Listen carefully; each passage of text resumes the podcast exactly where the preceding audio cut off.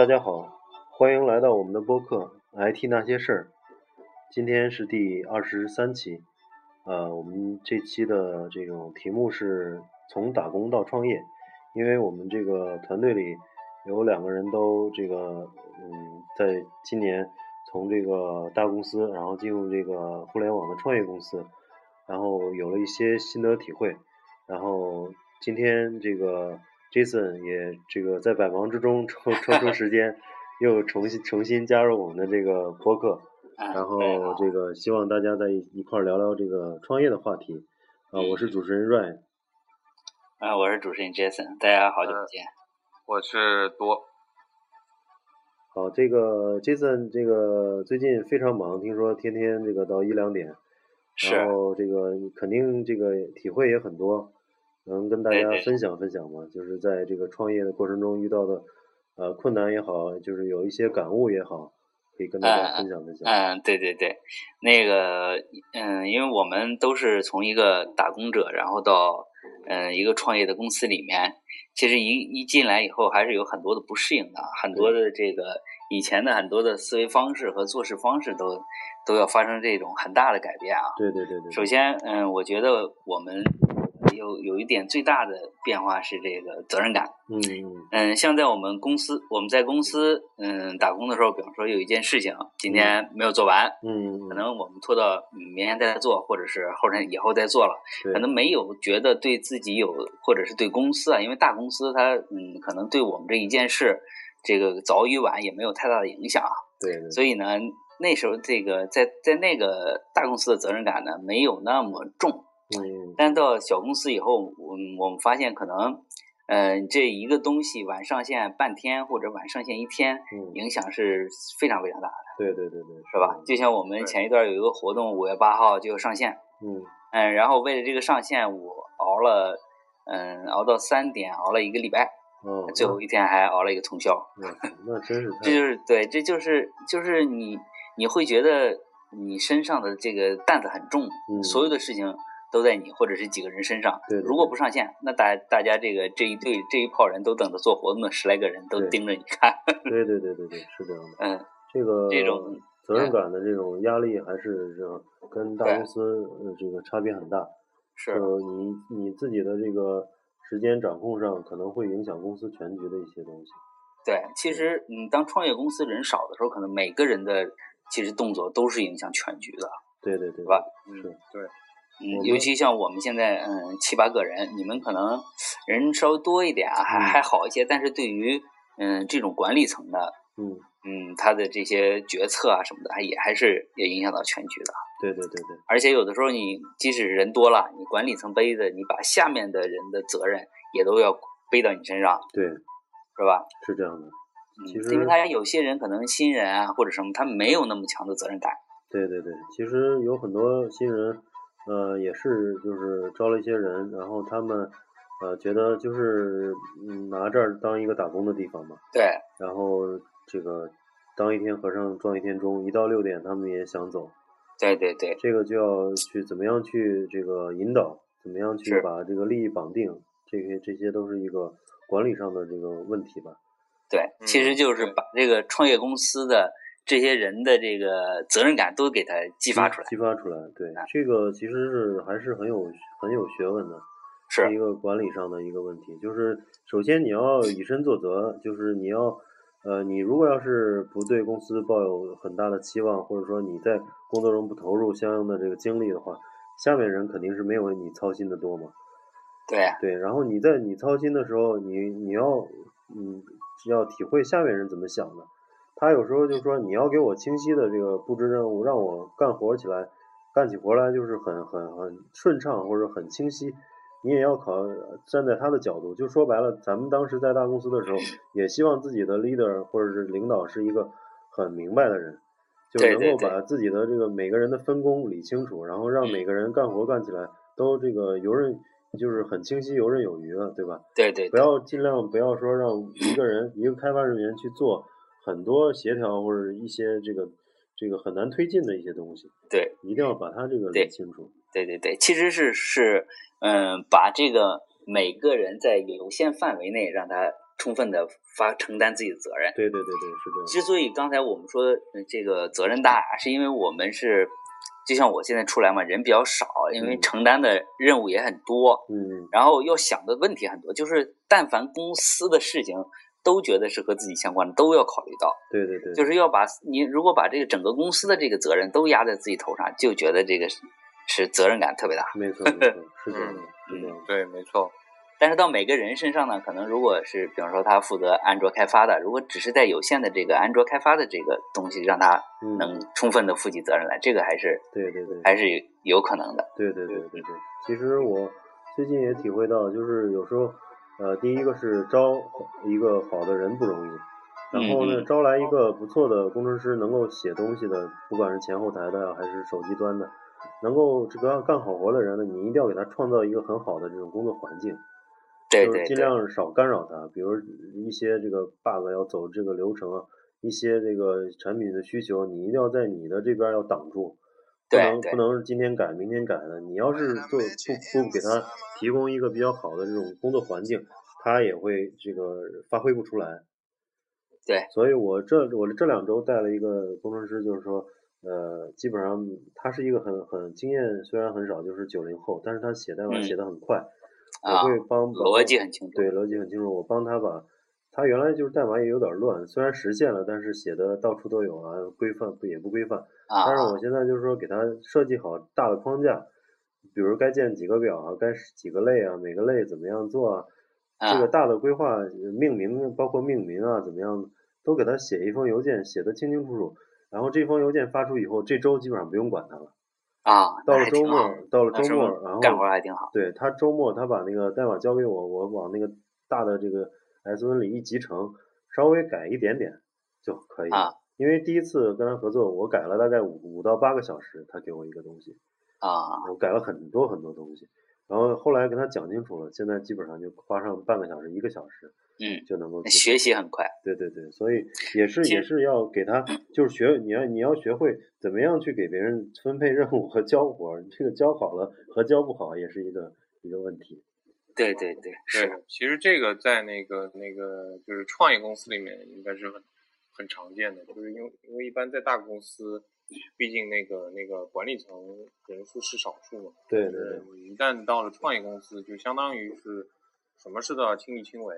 对。然后呢，招的人其实也相当于是说你要帮着带啊，然后那这个人怎么样啊？嗯。或者甚至说可能，其实创业公司招过来的人也是良莠不齐的。对。所以呢，你要你要怎么去，就有可能潜力是好的，但是呢。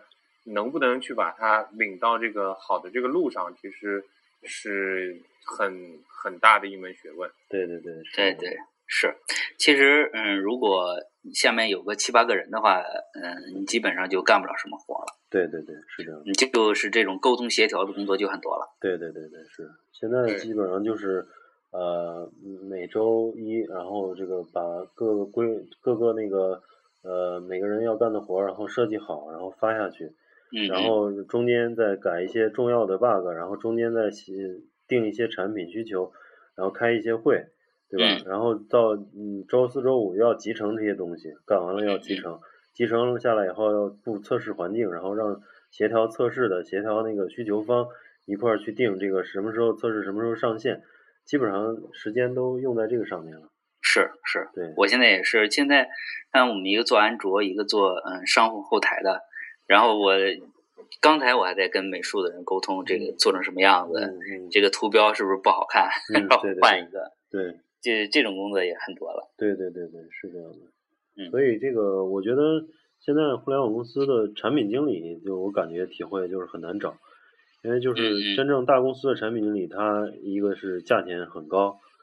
再再一个，他这个不一定有你这种愿意来小公司；再一个，不一定有你小公司所做的这个这个小的这个垂直行业有有有他的经验。对对，所以真正招一个能够把这个需求呃系统化的，然后那个能够实现这个在这个平台化的一个人，其实是非常难的。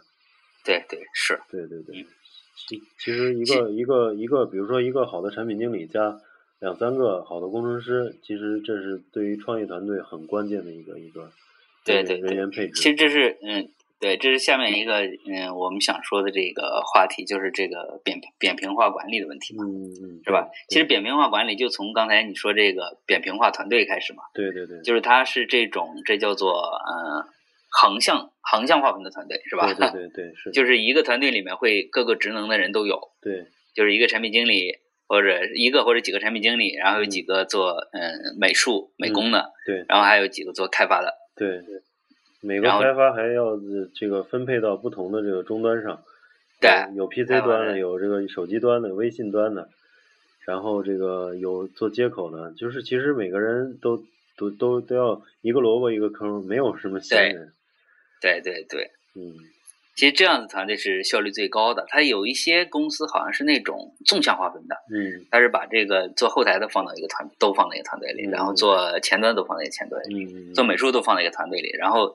有什么项目它再组人，嗯嗯嗯嗯，那样的是一种不太好的一种管理方式。对，可能那样子对于小公司来讲，可能也没没有那么多人去去去能划的划的划分出这个不同的啊，不对。同的端，就是我们现在就比如说这个扁平化管理，就是这个谁有事儿马上吼一嗓子就得就就就得干，对，不管是你这个团队谁闲着，马上就就得要处理这些应急的事儿，嗯嗯，嗯，然后这个没有没有那么多流程了，你像那个大公司有这个管理上的流程，先汇报给谁，然后这个老大和老大之间协调，再去调用啊，老下面人的资源。现在没有什么，就直接找了。有时候可能也越级了，或者是有些也是直接命令别的部门的人了，但是没有时间去找嗯挨个老大找。是，而且找的那个是很费时，而且是内耗。对内耗，就是特别耗精力你你说白了，在大公司可能你找别的部门干一件事儿，你要先发一个邮件给那个部门老大，然后还抄送给你老大老大，对对吧？老大老大说你这再给他说好这个事儿你布布置一下，他在给下面员工说你布置一是下。对每个环节都有都有这个时间消耗。对对对，然后我们这边就直接找到那个部门的那个人，然后就开始干活 对。也是大家也是都责任感比较强，也不会推脱啊。对对对对对，是这样的。然嗯后那个，这个再一个就是说，你有一对那个对人的要求，就是要求这个什么都得干，就是就是所谓的这个全站是吧？就是可能是哪儿需要你就得顶过去。现在现在也是，就是原来做网站后台，现在又做呃这个 APP 接口。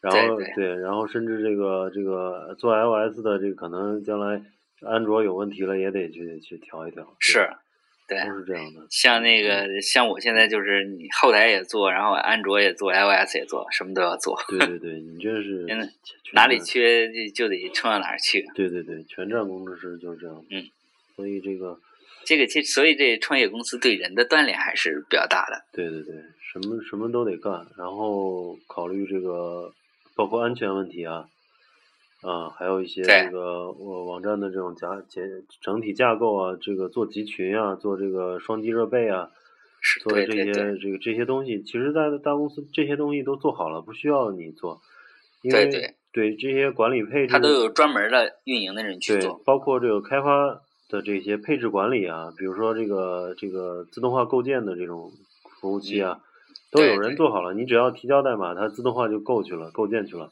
对。但是小公司你要去搭这个这套东西，对，就是小公司，就是这个从零到一的过程是非常非常难的，对对对对对把这些东西都建起来。对对对，让后来人也来了以后就可以用了嘛。对而且其实是把这些东西都建起来，而最关键的是一开始这个人他有这个视野，嗯，要知道要建哪些东西。没错没错没错，是这样的。嗯，这个要其实这就是其实这就是说，在创业之前呢，如果在大公司待过呢，还是对创业还是很有好处的。很有好处，很有好处。嗯对，今天看一篇文章，就是说这个选择 BAT 还是选择创业公司。它嗯，就是 BAT 呢，有这个大量的这个人脉啊，还有这个完整的这个管理架构，然后这个这个这个深入到行业也比较多，是吧？有的又做对搜索，又做这个这个这个团购了，又做什么这个 O to O 什么对都做，对。你能有机会去了解到更多东西，然后而且这个人才也非常多，能够了呃这个认识到很多专业化水平比较高的人。对其实到那儿以后，你总觉得肯定是从身边的同事能学到很多东西的。对对对对对但是就是说，可能你待上一段时间，呃，很难去有一个自己去呃掌握这个方向。就是说，你开车一样，你就你在车上坐好，对吧？对。但是这个呃很难去，你不能控制车往哪儿走。对，很难去控制车往哪儿走。可能在小公司，就是说你你作为一个工程师，可能说我现在对安全这方面我有有有一个很深的研究。能不能给我一周时间，我把安全提高一个层级，马上就给你这个时间去做。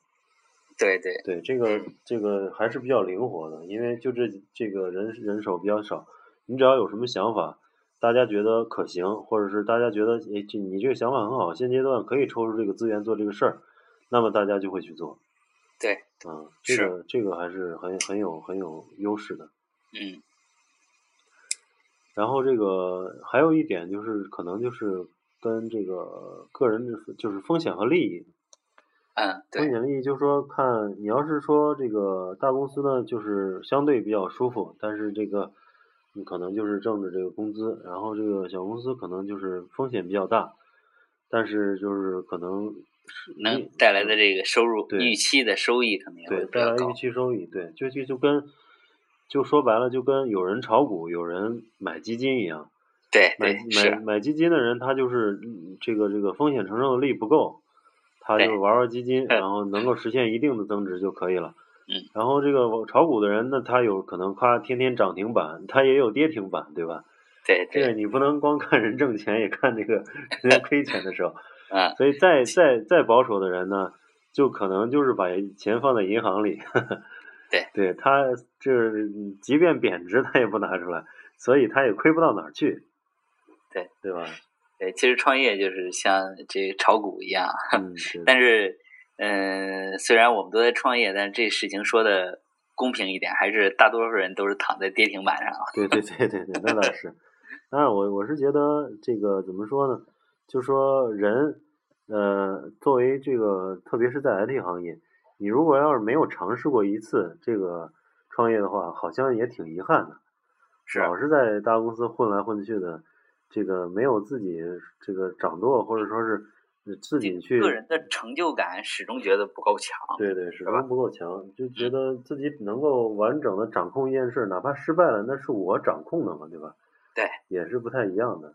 对，其实失败这种东西，失败上，我觉得失败上两三次以后，下次就不会再失败了。对这个，这个视野，你把该经历过的坑都经历过了。对对对。你经历过三遍坑，那你后面应该就不会再有多少坑去经历。这个不是马云也是，马云也是这个失败了几回嘛。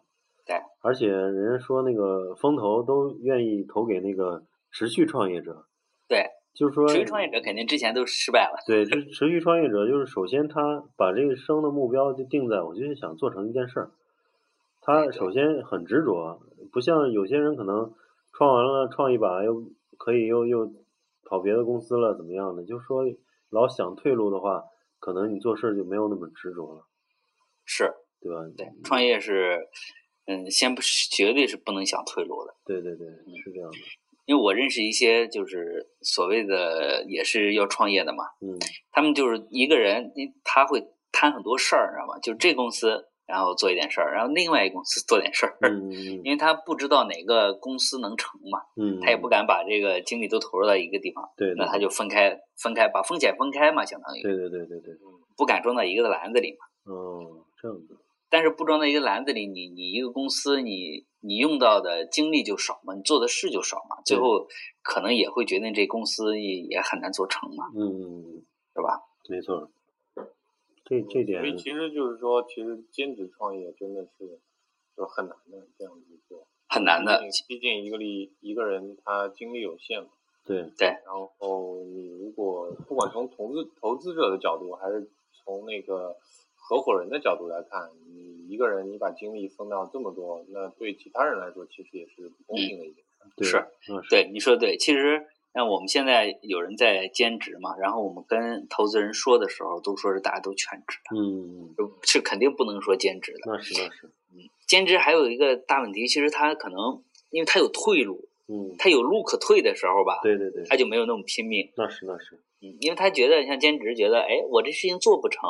我的班呢，还是上我的班？对对对对，就其实就没有影响很小的。对对对，而且往往都是比较好的公司、大公司，对反正继续混也混的挺好的。是，嗯是这这种的其实是不太好的。嗯嗯，今天看那个中央电视台，呃，正在呃对话节目嘛，聊那啊个互联网，然后请了阿里巴巴啊什么，还有那个途牛网，还有一啊些这个这个九零后、八零后的那创业者，然后也也说，就那个呃八零后的创业者也是见了，就是说说几十个小一百的一个创业人，就是那个啊风投。人嗯，对，就是大量的建风投，呃，这个拿到投资也是一个，现在就是说投资的人也多，然后项目也多，导致现在真正能匹配上，真的要是要狂要多建多建，对，嗯就是这个说白了就是你，呃，投投资者现在多到什么程度？就你想建个几十个都没问题，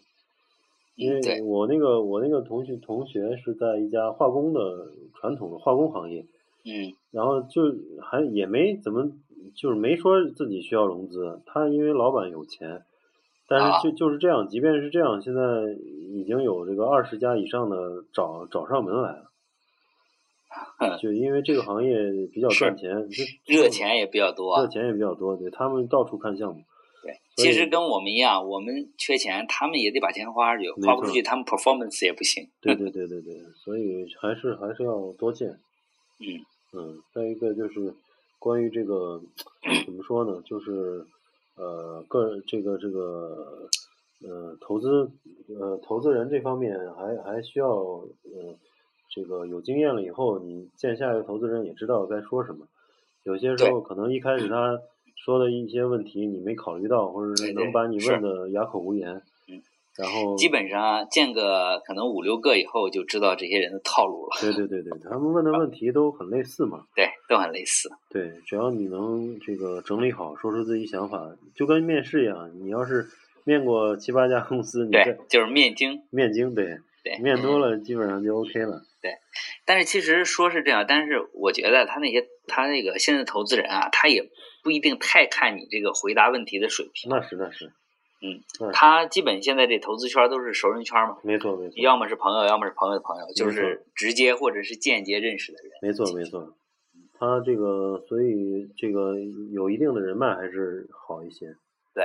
然后你要是干让人看，其实他们说白了，看项目的同时，他们是一个自己增长经验的一个过程。对，有的甚至就是过来看着玩儿，因为他每一一个月就一个人平均要看这个，说是有的最高的人他一个月要看上百家。是啊有些他根本就分不出来这个好与坏，对对对，听没听明白？有的很快，半个小时、一小时就过去了。对对对，所以我我们这边因为就是要进入到比较这个呃深深一轮的，所以他基本上还投入精力，就说来五六个人，在、啊，在公司有的甚至待两三天。嗯，就既然他能够投入这个精力呢，说明他已经有这种投资想法了。否否则他不会呃五六个人投两三天，其实也挺贵的。是是嗯，他付出这个成本。嗯那一般人跟你聊半个小时、一个小时，很多的时候他是通过你去了解这个行业，以便于他更多的去跟这些行业的人投谈的时候他有一定的知识了。对。相当于你在给他汇汇总知识在教他呢。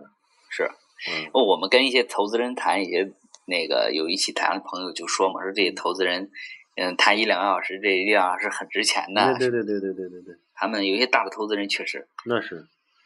他们他们很值钱的。再一个但是话说回来其实他们找一个这个创始团队聊那么一两个小时，他整个对这个行业的这个了解也是这个很可观的，是，对吧？那是，学到的东西也是也是很不得了的。他们有这种先天上的优势嘛，就是有钱了，自然有人去跟你讲这些故事，嗯，对。嗯？嗯其实我们，嗯、我们还有一个就是从打工到创业，嗯、一个很重要的一点就是对个人成长的这个这个改变啊，嗯嗯就是能让个人这个个人从各个方面都成长的非常快。嗯是吧？不管是这个技术啊、业务啊，还有这个与人这个交流啊，或者是说，当因为创业公司它总会长大嘛，对当它在快速成长的时候，对这个人的这种管理水平啊，对这种提升都是非常非常大的。对对对对对，然后综合考虑公司各个业务部门，对这个你你以前可能就是把自己这个完成就完了，但是你要现在要考虑整个符合公司的战略和业务，怎么样去让技术来协助这个公司业务往上推，这个对对对，这个就是说考虑的事情更宏观一些吧。是又有全机关。对对对对对，嗯。所以这个我们这个也在希望这个多尽 尽量这个早日加入我们的 创业队伍。我我也我也希望就是可以有机会嗯加入一下，就是唯一纠结的就是从上海跑到北京有点有点有点麻烦。对，有点嗯有点代价，但是说实话，这个我认识的人里边有从上海到北京，是吗？啊，待待了待了三年，他是 但是他是那个自己的网站被被收购了，我靠！然后是然后收购对，嗯然后收购方在北京，他必须要在北京待三年锁定期，然后这哦个收购的嗯钱拿拿走，然后才才回上海的。我靠！那这个情况也有点不太一样。对不过，anyway，如果真的过来了，我觉得反正肯定可以好好好好搞。嗯对嗯，对对，呃，是咱现在也是就是一边北京一边上海嘛，然后对如果真的可以在北京团聚的话，其实估计也也不错情况。是，对对对，反正这种创业的机会还是很多的，只要你想，这个机会很多。我们都嗯，反正我这边还认识一些人嗯创业的，嗯嗯。嗯很多的。对，其实就是说，现在现现阶段来讲来说，就是，呃，到底是在大公司，或者是你去到创业公司，这是一个方向；然后在传统软件，还是说是互联网这个方向，这是一个大的方向要定好。定好了以后呢，无论是在上海也好，在北京也好，在深圳也好，其实如果有有合适的机遇或者合适的项目，大家都可以去一起去做嘛。对，因为未来的这种合作空间还很大，合作时间也很很长，嗯不是说这一个或者是短暂的一个时间段，是一个你要考虑将来的这种发展方向的问题，对嗯对吧？对对，其实现在我觉得这个创业，这个互联网创业啊，尤其已经到了一个这个天时地利人和的程度了啊。嗯嗯，这个天时是说这现在整体的这个外企的环境都不好，嗯，其实大趋势是外企里这些人肯定都要出来，没错，人是吧人人才都已经往这边流了，对，都得出来，而且这个现在创业的机会又很多，嗯因为这这个移动互联网兴起以后，这个各个方向嘛。都在往都都跟移动互联网靠拢以后，都有出来很多的创业公司嘛。嗯嗯，对，嗯，然后这个投融资也是屡屡创新高，对，就很多热钱有也很多热钱向这个。石油行业，然后加上总理前两天又喝了这个三 W 的咖啡，对，这个是又又是给这个互联网又打了一针强心剂，是又强心剂。所以对于对于个人来，我对于嗯个人来讲，我觉得是这样，就是说你选好了一个大方向，然后未来往这个方向互联网里面走，即使这个东西没做好，首先这个大的市场空间是存在的。你可以这个这个项目没有没有以后，但是你可以到别的项目啊。首先，你这个作为职业生涯来来讲是一个延续性的，对吧？对对对，对我觉得可能会有一个三到三到五年的一个窗口期，然后过了以后可能就平淡了，就像现在的互联网一样，嗯嗯，就平淡平淡，然后再找下一个爆发点的话，呃，就不知道是什么时候。对。但是我觉得总体来讲，不管是互联网还是移动互联网，还是嗯未来的某些这个呃云计算、大数据啊，还是这个物联网啊，还是这个这个可穿戴设备，总体来讲，这个这个大的趋势行业是已经嗯，就是前景还是比较广阔的，对的，至少比传传统软件或者传统的这个对这这些东西已经这个比较夕阳夕阳产业要好的嗯，所以这你只要跟跟上大方向，即使一两个项目不太理想，那么也不影响当将来的，比如说五年后咱们的这种职业选择。嗯，也许可能大家这两年都在摸索阶段，没有做跟上一个很好的这个项目。当然，希望咱们的项目都能够蓬勃发展，一下一次性就能够达到一定高度。但是如果要没达到高度，未来比如说这个当大大家五年后了，是然后有一个这个这个这个特好特特别的这个机会，让大家再走到一起做一件事儿，也是很可能的，对，是对吧？对嗯，但是我是说，可能到五年以后，这种机会就很少，就比较少了，比现在会少很多。但是又有新的一波热潮啊，热潮，我觉得这个热潮是跟新的这种，你像你像现在的热潮之所以起来，是因为移动互联网，嗯，对对对，对吧？等到因为等到移动互联网慢慢成熟以后啊，它得依托于新的载体才会起来热潮。这种新的载体的话，我觉得不一定这么好出来，或者新的技术啊，嗯，是吧？我个人觉得这个，包括刚说的那些可穿戴啊、物联网啊这些东西，都是嗯现在都在那个摸索阶段。其实将来如果要是走向成熟了，呃，这个移动移动互联网把这些大数据、云计算整个应用起来的话，前景还是很广阔的。嗯，嗯那是，对嗯，所以这个这个方面其实倒不用担忧，就跟当时互联网九九九年破灭以后，大家都说哎，互联网这没啥盈利模式，但是真正走过那个一个一个周期以后，发现它才会真正爆发。现在可能呃移动互联网按理说是比那个互联网更加有优势的一个行业。对吧？它是随时都能拿到这个手机，随时都能看到，而且有很多应用场景是电脑原来不具备的应用场景。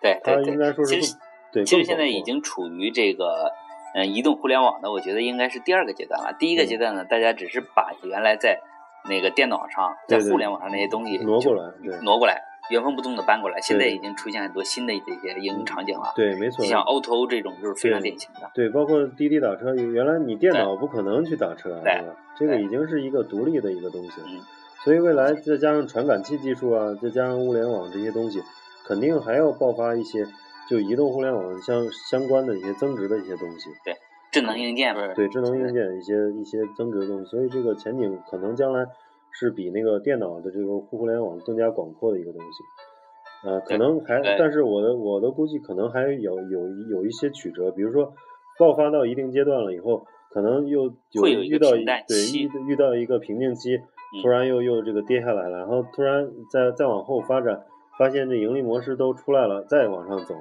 它是一个波折一波三折的过程。是所以这个整体还是比较长远，还是一个说白了就是一个对个人来讲是一个长远规划吧。所以我跟多说也是，就是说你现在要做的是一个长远规划，不是一个说是这一两年就是在北京干一干或怎么样。其实你在哪儿干都无所谓，关键是一个长期的规划。对的，对的，对我觉得其实你这个说的就是很有道理，因为这个相当于如果现在其实做创业的话，相当于选的方向就是类似互联网这种方向，对对对。然后包括互联网加什么 O2O 啊，因为现在都很火嘛。对。然后现在不是因为就很多有说法嘛，就是说现在就国外的好多公司都开始学习中国的互联网，对对对对对，对。因为中国互联网现在的确是非常火，嗯，呃，人口基数在那儿，所以其实就是你随便做个什么事儿都很有可能成这种。对对对，其实国内互联网也也出了很多创新的模式，国外没有的，对对对嗯，还是不错的。还是有优势嘛，人多，对然后网民也多，网民已经超过美国人 全体人民了。对啊，这个，所以从业从业者也很多，从业者也很多，对，然后然后硅谷也好多人回来了，就是我看国国内的有一些互联网创业公司拿到投资以后，从硅谷直接挖人，就是从嗯 Facebook 啊什么一百万美元嘛，嗯你那边人家拿十几万美元，然后这边能给他一百万人民币，就是不低于美国嗯硅谷的价格来挖人。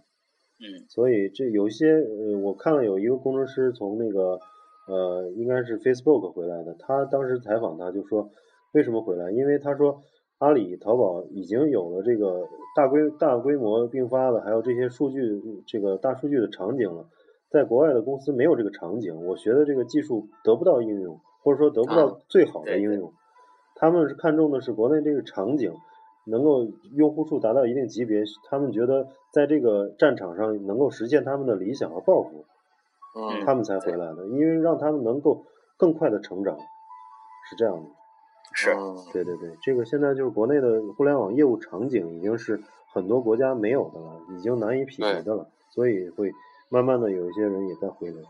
对，没错，就嗯包括对像像我那种，就我现在比较熟悉的，比如说零售行业来说，就是中国的零售行业已经是就是很多国外的这些专家都看不懂的这种情况，因为光光说那个那个中国人口造成的零售行业的这些数据量啊什么之类的，就已经是可能国外的那些专家就没有办法想象的这种事情。对对对对对，嗯然后再加上那些什么什么 O2O 啊这种这种场景，在中国现在很火嘛，就各种各样的 O2O。嗯嗯然后所以就是其实从这方面来看的话，可以说中国已经超越了就是国外的一些一些对一些行业了。对，对我我的体会很大嘛。你像亚马逊在美国经常运到一个地方要三天四天，然后京东现在当天达，就是对。就是人口密集，然后让他觉得让他有做这件事儿的这种动机，因为美国那人口太过密集了，这这儿一个别墅那儿一个